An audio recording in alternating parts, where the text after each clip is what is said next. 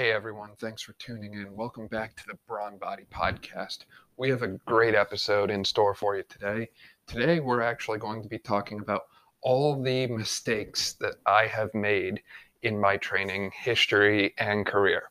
So, we're going to go through supplements, mobility, cardio, uh, strength training, pretty much all aspects of fitness and kind of review the past eight to 10 years I've been working out. I, w- I started about 13, 14, 15, somewhere in there. And right now I'm 23 going on 24. And in that time, I've also helped and trained hundreds of clients, uh, help them achieve their health and fitness goals, live better lifestyles, that sort of thing. And I've learned a lot along the way uh, mostly what does work and what doesn't work. So today we're going to be giving you what does not work so you don't waste your time on it. So starting off here with cardiovascular and endurance type stuff. So a lot of the mistakes I made when it came to cardio relate to not having enough information and not knowing things. So to start off, I did primarily low intensity, steady state cardio. I thought this was the best form of cardio. If you wanted to get better at running, you just ran further, right? And if you wanted to get faster, you ran further faster. You know, if you wanted to run five miles faster, then you ran five miles. And then the next day you did it again and pushed yourself to do it quicker. That's how I viewed cardio. And this is pretty much how I conditioned myself for soccer for those who didn't know, when I was in high school, I was a die-hard soccer player. We played year round for like four or five years straight or something uh, ridiculous. Now that I think about it, looking back, it was uh, it was my life for a while. So we did a lot of low intensity, steady state cardio, and despite doing this, I still uh, had issues with my conditioning. So I would get into games, and I was a midfielder, so a lot of running in general, but a lot of you know turns, changes of direction, and you know speed up, slow down, sort of thing. And I was still you know gasping for air different times, like breathing real heavy, because I didn't build in any kind of intervals to my training. I didn't match my training to my goal and how I play. So I would say if you're someone who is looking to do cardio, step one is do not just stop at low intensity, steady state, you know, running for distance, comfortable. Add in some intervals, add in some different running workouts, speed up, slow down, change direction. This will kind of add a little bit more of a fun dynamic to your running and it makes running itself more dynamic because you're changing pace, you're changing direction, that sort of thing. Uh, it also, as we know, leads to better results and better gains in endurance. So uh, you might have tuned into some of my episodes in the past where we talk about uh, endurance training and Martin Gibala and uh, the hit shock, uh, shock cycles that we talked about in episode 48. That's kind of what we look at being the gold standard for endurance training is these intervals. You know, we've got research that shows 10 minutes worth of, you know, 100%, 100 plus percent effort intervals a week gives you the same aerobic gain as five hours of steady state cardiovascular endurance. And again, that all came from Martin Gibala's work and research. He is a uh, Canadian exercise physiologist who spent his life studying endurance. So if you want to improve your running game or you want to, you know, lose weight, burn more calories, whatever it is in a quicker amount of time, intervals are definitely your way to go and the gold standard for that. I also had no concept of how to run. And most people will hear that and think, well, you just get up and go run, right? I didn't have any kind of understanding of running form, which, believe it or not, there is a uh, appropriate form for running. I didn't have any concept of footwear and what you were supposed to run in. I just thought, you know, if you had a pair of shoes, you could put them on and run in them. And I had no concept of running volume. I just thought, you know, okay, we need to run more to get into better shape. And I think all three of these things are a common problem amongst runners. You know, runners are the most injured athlete of any kind. Um, I think it was 80 to 90 some percent of runners get injured every year. It's uh, it's insane, and a lot of them are overuse related injuries. And I think a lot of them could be attenuated with, again, first proper form. So if you aren't doing things the way you're supposed to with good form, that's going to stress certain structures that shouldn't be stressed. And what can that result in? Things like stress fractures, things like overuse injuries, because things that aren't used to taking a lot of force or load are now taking a lot of force and a lot of load. So uh, the form I use is based on the pose method. And I think you can find them over on YouTube at Pose TV, or you can just Google pose method of running, and I'm sure you'll get all kinds of things. Uh, but basically, their whole concept is you know, your foot strikes below your body, you're not reaching out way ahead with you know, full knee extension. Everything's kept close um, you know, you're watching your cadence, monitoring your cadence, and it's almost like a falling forward kind of pattern to running. It's uh, very unique, and I'm not the best at explaining it. I highly recommend checking it out, though, if you want to work on cleaning up your running form. And with that, too, uh, if you're someone who has issues pronating or supinating at the foot, you can always get a gait analysis done by uh, someone who is specialized in that. Uh, most running stores offer some kind of gait analysis, or different physical therapists who specialize in running can do that as well. Um, when it comes to the footwear, that kind of goes hand in hand with the form. So maybe you are someone who pronates a little too much or supinates a little too much.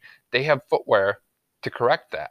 So then instead of getting injured, you can correct it uh, fix the uh, imbalance and deformity with different inserts, orthotics, shoe styles, that sort of thing. And again, you know, if I, if you're just like I was when I was in high school, and you know, you just throw on that old pair of sneakers and you go outside and you run, over time that's going to cause issues. And having the right tool for the job can really make a difference in, you know, not just your performance, but your longevity and reducing your injury risk and overall just improving your comfort and enjoyment from it. Uh, and same with volume. You know, a lot of people, especially in cross country, they're running almost every day for weeks and weeks and weeks, and they don't have a concept of a rest day. And when it comes to your cardiovascular system, it needs time to let these endurance gains kind of sink in, so to speak. You know, there is a limit to everything, and there's a limit to, you know, how much you work your muscles physically in the gym. Like, you don't go in and do 15 sets of biceps every day for, you know, six or seven days straight and then do it all again the next week and expect growth and change because, you know, by day three or four, your form's going to suck. You're barely moving any weight. Your muscles are tired and fatigued and sore. So if you give a little time to recover, then they come back stronger. And when you go back, you can actually lift more and do more, and your muscles will adapt and grow. And we talked about this extensively in our muscle recovery podcast early on. But essentially, that same uh, concept holds true with endurance your body will adapt to endurance training, not just at the cardiovascular and pulmonary sites, but also at a cellular level. We literally see more mitochondria, which, you know, that one thing you remember from eighth grade biology, right? The mitochondria is the powerhouse of the cell, it gives us energy. So when you're doing aerobic training correctly, you're actually going to increase your mitochondrial density. So you have more mitochondria and they are bigger, better, faster, more efficient at what they do.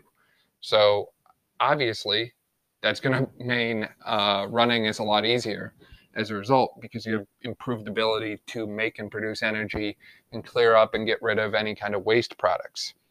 But again, that doesn't just happen right away. It takes time in order for that change to occur. And if you don't give your body the chance to make those changes, you're not going to adapt. Um, and that kind of ties into, um, you know, that problem of overuse and excessive volume. Uh, for me, that was my typical Saturday in uh, high school. Is as I mentioned, I was into indoor soccer and I was playing soccer year round. Well, in the winter times, I also really liked to ski. So I would go skiing on a Saturday morning for four to five hours. And when I say skiing, I don't mean sit in the lodge. I mean, we showed up when the mountain opened, we skied until we had to go, and then we left. And I would go home, eat a bowl of pasta, and then drive up north, uh, or well, wherever my uh, soccer game would be that day, pr- pretty much always north, uh, being a Pennsylvania kid who uh, was playing in a New York based league. But I would then go play two to three soccer games. So, you know, indoor soccer games, a little different than outdoor. The field is a little bit shorter, but it's a lot faster paced. You have less people on the floor, so it's more demanding. Um, so in total, I would say there's probably a good, you know, seven hours worth of cardio in a single day. And that was my life growing up. That was all I knew, right? You know, sports required running. And I didn't ever think about how, you know, the next day on a Sunday, I always felt run down and just kind of, you know, tired and lazy and fatigued and didn't really want to do anything. I never kind of clicked that maybe I was just doing too much and pushing too hard. Uh, now, there is a point where you can do things like that. And there are people who, you know, these ultra marathoners, they run for 18 plus hours straight, right? Like they just go, go, go. Ironman triathlons, people are taking 12 plus hours consistently of endurance. And it can be done. But what do all these people have in common? They have proper fueling, they have proper foods, they have proper recovery and mobility and I'm going to save my talk on uh, mobility and recovery because I want to get into that more in a minute here. But, you know, when it comes to nutrition, you know, if you're not fueling your body properly, if you don't have enough food coming in to fuel your next workout session or exercise session, you're not going to have a great workout because you've got no fuel left in the tank, right? If your car is on empty and you go to start it up and drive it, you're not going anywhere, are you? So being able to fuel yourself properly with good nutrition. So we've talked about that before. Things like the wild berries, sweet potatoes, wild rice, you know, keeping it clean and efficient, getting good sources of protein. So high quality grass fed meats, wild caught fish, um, free range poultry, that sort of thing. You know, these are all important steps that if you can fix them early on, you see drastic changes in results. And, you know, at the time for me in middle school, high school, I was mostly eating processed foods. I was mostly eating, you know, those high schooler type meals, pizza rolls, hot pockets, chicken nuggets, uh, that sort of thing. You know, I even ate hot dogs, which uh, I now shudder at the thought of eating another hot dog. Uh, but, you know, my nutrition was not where it should be. And if I knew what I did now and, you know, saw how much of an impact the proper fueling and nutrition can impact you, um, or how much of an impact it can have. So, as you know, right now I keep everything very clean, very thought out on what I do, when I do it. Uh, and as a result, I'm able to work out hard five plus days a week every week because I'm giving my body the right nutrients it needs to recover. You know, you're not going to be able to build muscle, for example, if you're not consuming enough high quality protein. You're not going to be able to get faster at your, you know, 100 meter sprint if you don't have the best fuel source for the 100 meter sprint, which is going to be mostly uh, your ATP PC system. So, quick sources of carbohydrate energy and phosphocreatine. So, taking us into the mobility and recovery mistakes I made. Uh, so, I didn't really do a whole lot of mobility or recovery in that middle school, high school era. And I wasn't great about it in uh, college either, uh, especially freshman year. Uh, freshman year, I was still in high school mode. Sophomore year onwards, I figured it out and we were good to go And obviously, as my physical therapy education um, took its uh, you know effect on me, I kind of changed the ways I was doing things rather substantially. Um, but you know, early on, middle school, high school, uh, freshman year of college, there was no warm up or cool down for me. I just kind of walked in and started lifting. Right, you know, time was of the essence. You know, maybe it was football season and you know you only had 45 minutes in the uh, weight room. So were you going to spend 20 minutes warming up and cooling down, or were you just going to get in there and start lifting? And, uh, you know, part of that is to blame on that locker room mentality. But still, um, those, you know, a proper warm up can literally make or break your uh, exercise session. So if you warm up properly, your muscles are going to fire better when you're um, lifting weights.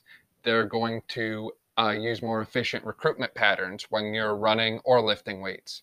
And as a result, you're going to have better mobility. You're going to move better and feel better while you're moving as a result of a good warm up. And then the cool down afterwards is going to help you prevent injury, minimize muscle tightness, and that sort of thing. Uh, so, you know, at the time, it seems like kind of a, you know, extreme thing. Like, oh my gosh, he didn't do any stretching. What an idiot. But you go to the gym and you see people doing it all the time. You know, they get in and get out.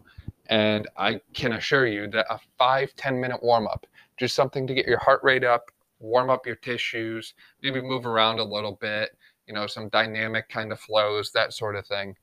Doing that as a warm up and then something gentle as a cool down. So some light stretches for whatever muscle uh, group you targeted that day. Um, just, you know, some light movement. I usually like to go on a walk afterwards just to kind of move the blood and kind of circulate through these uh, strategies of you know warming up and cooling down will give you so much more results than you know just jumping right into it and i learned that the hard way because you know in high school i was constantly like okay why am i not progressing why am i not seeing results freshman year of college why am i not seeing results and if you follow us on the instagram or if you've listened to any of those muscle recovery podcasts from early on you know how important all these things are. I think I talked about the benefits of uh, stretching in one of our recent Instagram posts when we were talking about hyperplasia, meaning stretching, if done appropriately and correctly, can literally result in the growth of new muscle. So you can get bigger muscle by stretching. It's called stretching induced hypertrophy. And, you know, had I known that, you know, when I was younger and the whole goal was to add muscle mass, I probably would have taken my stretching a lot more seriously. Um, now, like I said, I've made some mistakes with this in those early college years. I started getting better, but you know, sophomore year, I did a lot of foam rolling and static stretching. Right, I would just kind of, you know, pull my uh, pull my foot to my butt, and that would be my quad stretch. Pull my knee to my chest and hold it there. That would be a good stretch for my hamstrings all these different things, right? And like I said, it was better than nothing. But, you know, if you're spending 20 to 30 minutes warming up and cooling down, and all you got to show for it is static stretching and foam rolling, you really need to change it up. And here's why. When it comes to mobility, do we really care that much about our ability to stretch something passively? I mean, it's great. It shows that your tissue is relaxed. But I'm more concerned about what can I do actively? Because if you're lifting weights or if you're running, nothing is occurring passively. There's no one else moving you through those motions. It's all active. Your muscles are generating the force required to move whatever body part we're talking about, your arm, your leg, whatever, through space. So it's all about the active aspect of the mobility and this is where I think different uh, yoga flows, especially, really shine. You know, a lot of yoga flows require muscle activation and muscle energy in order to work, right? You know, how can you do a warrior pose if you're not contracting some kind of muscle? How can you do a downward dog pose if you don't have some kind of tension in your core? So I like how yoga, especially, um, you know, that's just one example. There's multiple other uh, certifications, groups, courses, that sort of thing out there. Uh, functional range conditioning is a good one that just focus on the movement piece of mobility and not just the stretching piece. And I think being sure that you kind of check all the boxes there with both mobility and stretching are great things to do. As I said, I had no concept of nutrition. Um, I kind of talked about that already, but getting into supplements a little bit, I was getting the cheapest protein powder you can find, right?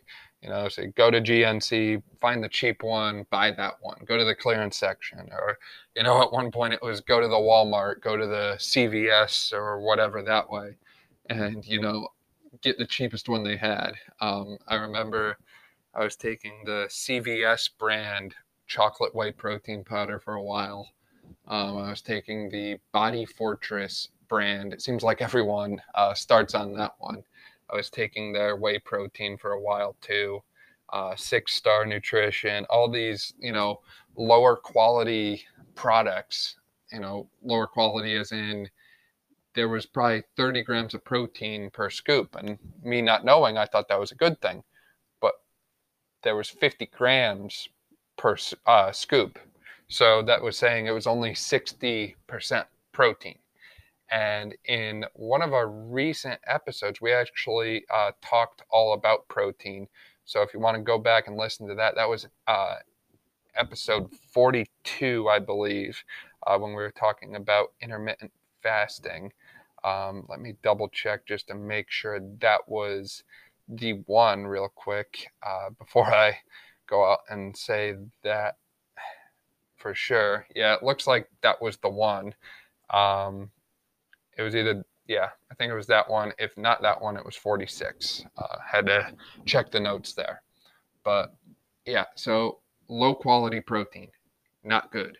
We don't like low quality protein. Low quality protein is not effective. And when I switched to a more high quality based protein, I was amazed at the difference that I felt. You know, I was actually recovering like the uh, companies claimed I would. Oh, it was the protein powder episode. I'm sorry. I just remembered we did that episode 26. That was a little bit of a throwback, but we reviewed, um, you know, all the supplements in detail. We reviewed protein powders, creatine, pre workout formulas, all these different things. Um, so, highly recommend going back and checking that out.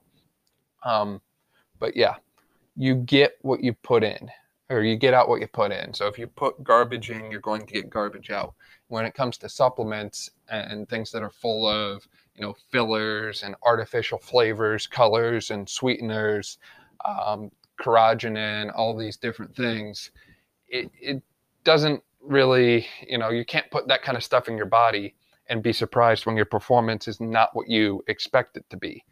So going back to what we talked about in that uh, protein powder podcast the uh, carrageenan or carrageenan specifically uh, is an emulsifier, comes from seaweed that they add to a lot of popular protein powders. It's in most chocolate milks, that sort of thing. And I believe it's one of the main causes for protein farts because it is very hard to digest. Your body really struggles with it. Um, I think some sources even said it's indigestible. So think of pairing fiber, which is indigestible, and uh, oddly enough, this is a plant material we're talking about, right? It comes from seaweed, so fiber based. Pair that with dairy, right? Because you're either using a whey protein or a casein protein source, most likely, and you're mixing it uh, most likely in milk. At least that's what, you know, in high school, that was the thing to do. So you've got dairy plus dairy plus protein plus this weird plant thing and that just kind of sets up a nightmare situation for your gut. Um, with that, too, one of the things we talked about in that episode was we debunked the anabolic window. We said, look, according to the research, from everything we can tell and find, you know, protein timing doesn't matter as much as protein amount. So getting that protein, you know, 30 grams or whatever right after you work out doesn't matter as long as you get enough protein throughout your day. And this is something I use to this day. I work out in the morning very early and I don't eat until lunchtime because I'm doing intermittent fasting. I've been doing that for, geez, three, four years now, and I love it. My body's used to it, adjusted to it, and I think it's been very sustainable for me long term. But I haven't had an issue with protein farts. I haven't had a issue with uh, you know my GI tract or gut health or anything like that, like we did in high school. And you know i attribute it mostly to just that. You know i'm not slamming a bunch of protein and artificial stuff right after i just got done working out. Because as you know when you're working out your blood flows to your muscles and if your blood is flowing to your muscles it's not flowing as readily to places like your gut your stomach your intestines and the reason for that is you know it's very hard for your body to try and break down food and exercise at the same time. And if you don't believe me, you know, next Thanksgiving, after you get done with the turkey and the stuffing and the potatoes and the gravy and everything, try and go out and go for a run, right? You know, you do your turkey trot in the morning. You don't do the turkey trot after Thanksgiving dinner, right? It's hard. And I mean right after, you know, right after you finish that piece of apple pie, try and go for a run. The body just doesn't respond well to having to send blood to multiple places at the same time. You know, that's why I'm going on a little bit of a tangent here. But when you pair upper body and lower body explosive movements like a burpee together at the same time, so with the burpee, you're getting the explosive jump up. So we're working our legs explosively. We're getting the push up and plank position, working our upper body. Uh, they're very hard to do, and it gets our heart rate up very quick because our bodies uh, just picked up, oh my gosh, I have to send blood to pretty much everywhere in a very short amount of time. So, uh, just to kind of close this piece out, go back, review some of our other podcast episodes that go into supplements and nutrition a little more in depth. Highly recommend you optimize those because quality can make a huge difference. Hey everyone, just want to interrupt this show real quick to let you know that you can now support the Brawn Body Podcast with a link in our show notes and description uh, right here in whatever platform you're listening on Apple, Spotify, whatever. Just click that support link. And if you feel generous and inclined, you can actually support us by donating a small amount of, month, of money on a monthly or um, you know fixed basis, whatever you prefer. But we really appreciate you supporting us because, as you know, uh, I put a lot of time, effort, energy, that sort of thing into this podcast. We typically average around three to five hours a week for you know recording an hour, hour ten of total podcast time. So there's a lot of extra legwork, research, that sort of thing that you might not see. And having that financial support is definitely a huge incentive for me to keep going. And if you don't feel inclined to do that, that is perfectly okay. All I ask you to do is like, subscribe, and share, and to check out our social media at Brawn Body, Brawn with a W. All right, sorry for that little intermission. Now getting back on track with strength training. So, this was kind of my focus growing up, right? You know, I wanted bigger muscles. I was the skinny kid.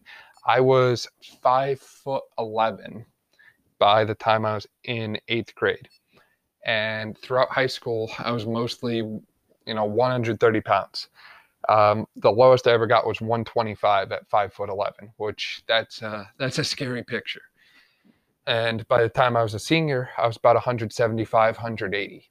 So we definitely succeeded in that we were able to gain strength and gain muscle. But I definitely had less of a clue and idea as to what I was doing. So I emphasized chest and arms, like pretty much every uh, young male in high school that was working out did at the time. Uh, that was our emphasis. We had no concept of proper form. It was all about you know how many reps you can do and how much weight you can do and uh, i my squats were awful, my deadlifts were awful, my overhead press was awful, um, just the form on everything. And again, that kind of goes hand in hand with mobility. If you don't have the mobility to do something, then when you do it, it's not going to look good. So start with the mobility, get the movement pattern down first. And once you can move, then you can increase the load and progress from there. But way too much uh, chest and arm work, no concept of form, and my splits absolutely sucked. So I was using those bodybuilder splits.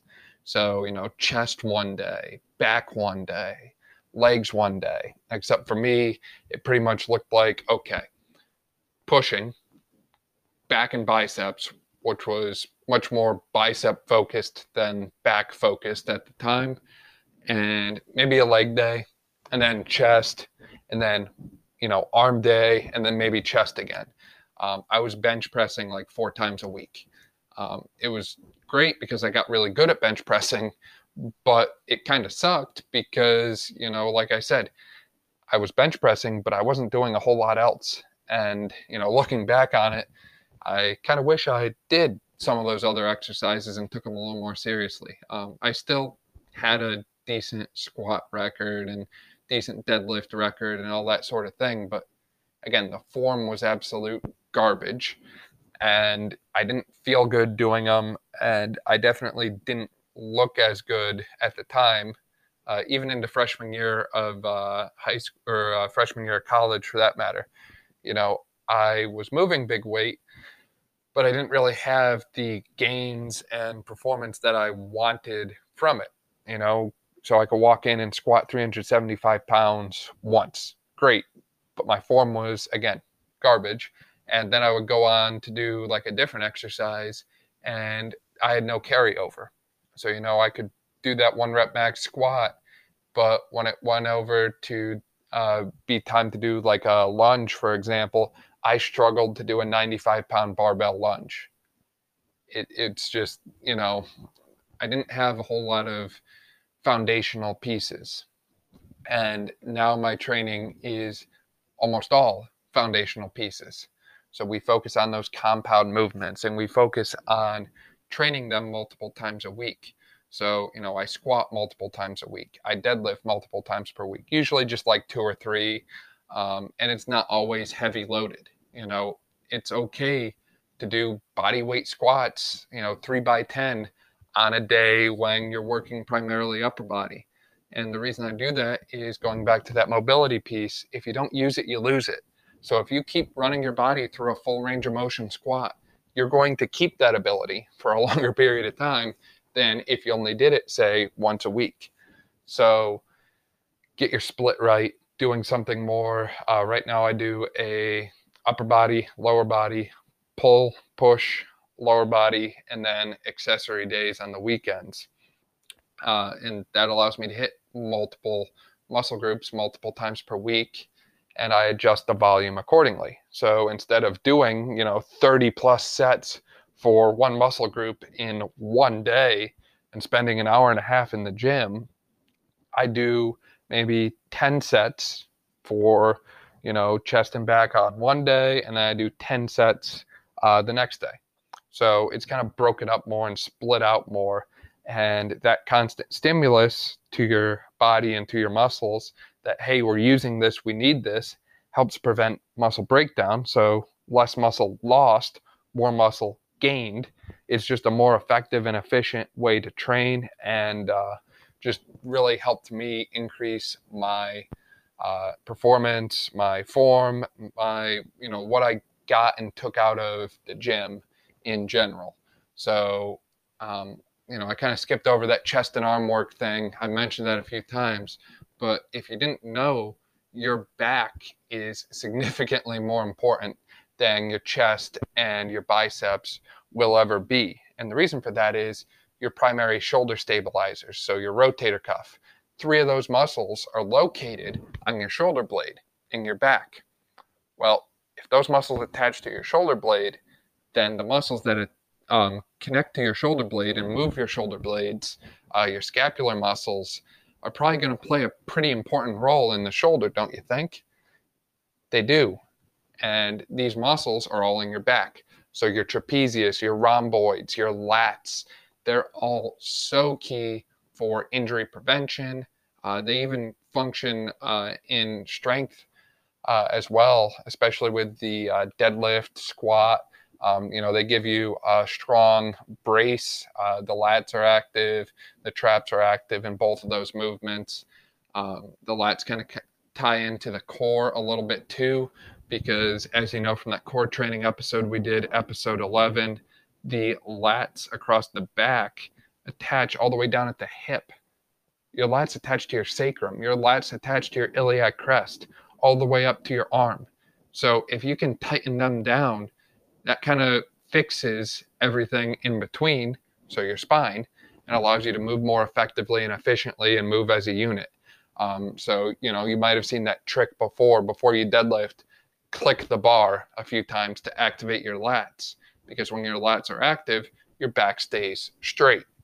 Um, or you might have done deadlifts with uh, band resistance as well to keep your lats active throughout the movement. So, just to kind of summarize that, you know, make sure you work your posterior chain and not just the mirror muscles in front. Have a appreciation for form and make sure your split, your training split matches what you're trying to get out of it. Those bodybuilder splits of doing everything once a week are not an effective or efficient way to train long term, and I do not recommend that. Um, last two pieces here, I didn't really have a concept of muscle tension. You know, I just went in, I did my reps, and that was it. I didn't really play around with the speed at which I was doing the reps, you know, faster, slower, that sort of thing. And now I realize how powerful the tempo of the rep can be. And if you don't believe me, go do 10 push ups, okay? Just do 10, quick as you can. Now, when you're done with that, do 10 push ups, but make each rep last 10 seconds. I'm telling you right now, that second one is going to be a lot more challenging. And again, it goes back to muscle tension. So the slower you move, the more tension the muscle has to build, the more motor units it has to recruit. So if you want to get stronger, you do slower movements. And, you know, when we see powerlifting competitions, you know, they're not necessarily, you know, flying through the reps there. I mean, one, because they're using big weight, and two, because they have to pause or else the rep doesn't count. But still, you know, if you want to get stronger, you build tension, you build muscle tension, you increase time under tension. Uh, gymnasts are a prime example of this. Gymnasts are known for having very large muscles in their biceps, especially. And people look at that and think, okay, but they're not, you know, they're not in the gym, they're not doing curls. What are they doing? They're on the rings or they're on parallel bars for extended periods of time. And what are they doing? They're holding contracted positions of their arm muscles for prolonged periods of time. So they're building insane amounts of muscular tension, and as a result, their body adapts. So that muscle tension piece is big. I overlooked that, and I also overlooked the concept of progressions. So, like I said, I benched, uh, you know, three, four times a week. I pretty much always used somewhere between 185 pounds and 225 pounds. Very rarely did I go any more. Very rarely did I go any less. And I think about it now, and I think, you know, had I maybe bumped up the weight every now and then, or if I was going for more of a endurance kind of goal with my uh, serratus anterior there, maybe I would have decreased the weight a little bit and increased the reps. Uh, maybe I would have played around with different variations of the bench press instead of just barbell bench press over and over and over and over. And you know, you see me doing that now with things like the one arm dumbbell bench press. I've really grown to love that variation. But I didn't play around enough.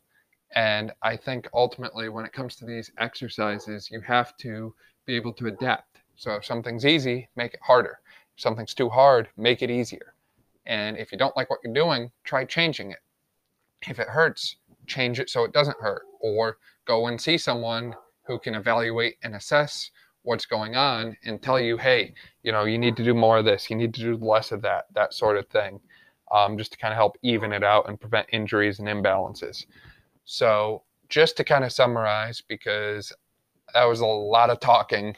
Uh, starting off here, we talked about cardio, and our key takeaways there was I thought low intensity, steady state cardio was the best way to go about it. And I was wrong. High intensity interval training is much more effective and efficient. Uh, I had no concept of good form with running, which we recommended the pose method. I didn't really have a concept of proper footwear, which we recommend getting some kind of assessment or evaluation and recommendations for appropriate footwear for running or whatever task you're going to be doing cycling, skiing, uh, rowing, whatever. Um, and volume, you know, not overtraining and overreaching, no excessive amounts on a regular basis, being smart about your training approach, uh, making sure we do uh, practice recovery, uh, good recovery habits, and we focus on improving our mobility and staying loose making sure we use proper nutrition strategies, proper fueling. Uh, you know, hot pockets and pizza rolls will only get you so far. Um, and making sure that we, you know, don't warm up by static stretching for half an hour, but we use our warm up as a effective and efficient time to increase our heart rate, increase our tissue temperature, and dynamically move around and prepare our body to exercise so we can get more out of our uh, exercise session. And again, you know, optimizing nutrition, I can't say that enough. And as we just talked about with strength training, you know, don't train the mirror muscles exclusively. Make sure everything is even and symmetrical and try and uh, work out those imbalances. Have an appreciation for proper form and proper depth and proper tempo and tension don't do the bodybuilder splits. I can't say this enough. Um, once I switched off of a bodybuilder split, my results skyrocketed. Um, and make sure you change and adapt exercises as needed. Now, that's a lot of stuff. And again, a lot of mistakes that I've made. How can you go about taking all that, synthesizing that into something you can do right now? The short answer is you can't. So you're going to pick one of those things and start there. You can't make all these different changes at one time, right? So start small. Maybe change your split. So instead of doing chest on Monday and chest on Thursday and chest on Saturday, maybe you do upper body work on Monday, Wednesday, Friday. And you do lower body work Tuesday and Thursday. And the intensity of those sessions is going to change based on how you're feeling. So maybe the week starts off Monday, Tuesday, Wednesday, great high energy. Thursday, Friday come around, and you know you were working hard, you were up late watching uh, whatever TV shows on on Wednesday nights. Uh, the list goes on and on, you know. And then those later sessions, you back off the intensity a little bit. Maybe you do a lower intensity, so less weight um, for your movements, and you do higher repetitions to work different rep ranges, different goals, that sort of thing. You change and adapt as you need to. Um, and then from there, maybe you add in a you know better warm up and cool down, and then maybe you uh, make some nutrition changes, slow, gradual. Now, if you struggle with any of this, luckily we're available. You can find us at Brawn Body, Brawn with a W, on social media, or you can email us at brawnbodytraining at gmail.com. And we answer our emails, we answer our DMs. So either one, whichever you prefer, that will work. And, you know, if you're really struggling with this and you want our help, you can actually sign up for custom fitness programs and consultations and workout plans and online personal training, even. I will literally Zoom you and we can uh, go through your workouts together. It's just like having me there, except I'm not physically there. I'm there uh, through the magic that is the internet. So if any of that sounds of interest to you or to anyone you know, please reach out and uh, let us know because we'd be happy to work with you, help you and make you our next success story. Because as we just talked about in our uh, first episode of 2021, our Motivation Monday, there, you know, exercise and fitness, it's more than just, you know, looking good or getting in shape. You are fighting for a better life and you are improving all aspects of your life. You know, every part of your body benefits from exercise cognitive, cardiovascular, muscular, sexual. I'll throw that in there, right? Why not? Um, so, with that in mind, thank you for listening to this episode of the Brawn Body Podcast. Again, please make sure you like, subscribe, and share with a friend, and be sure to follow on social media. Thank you again for listening and supporting, and we will see you next Monday for another episode of Motivation Monday.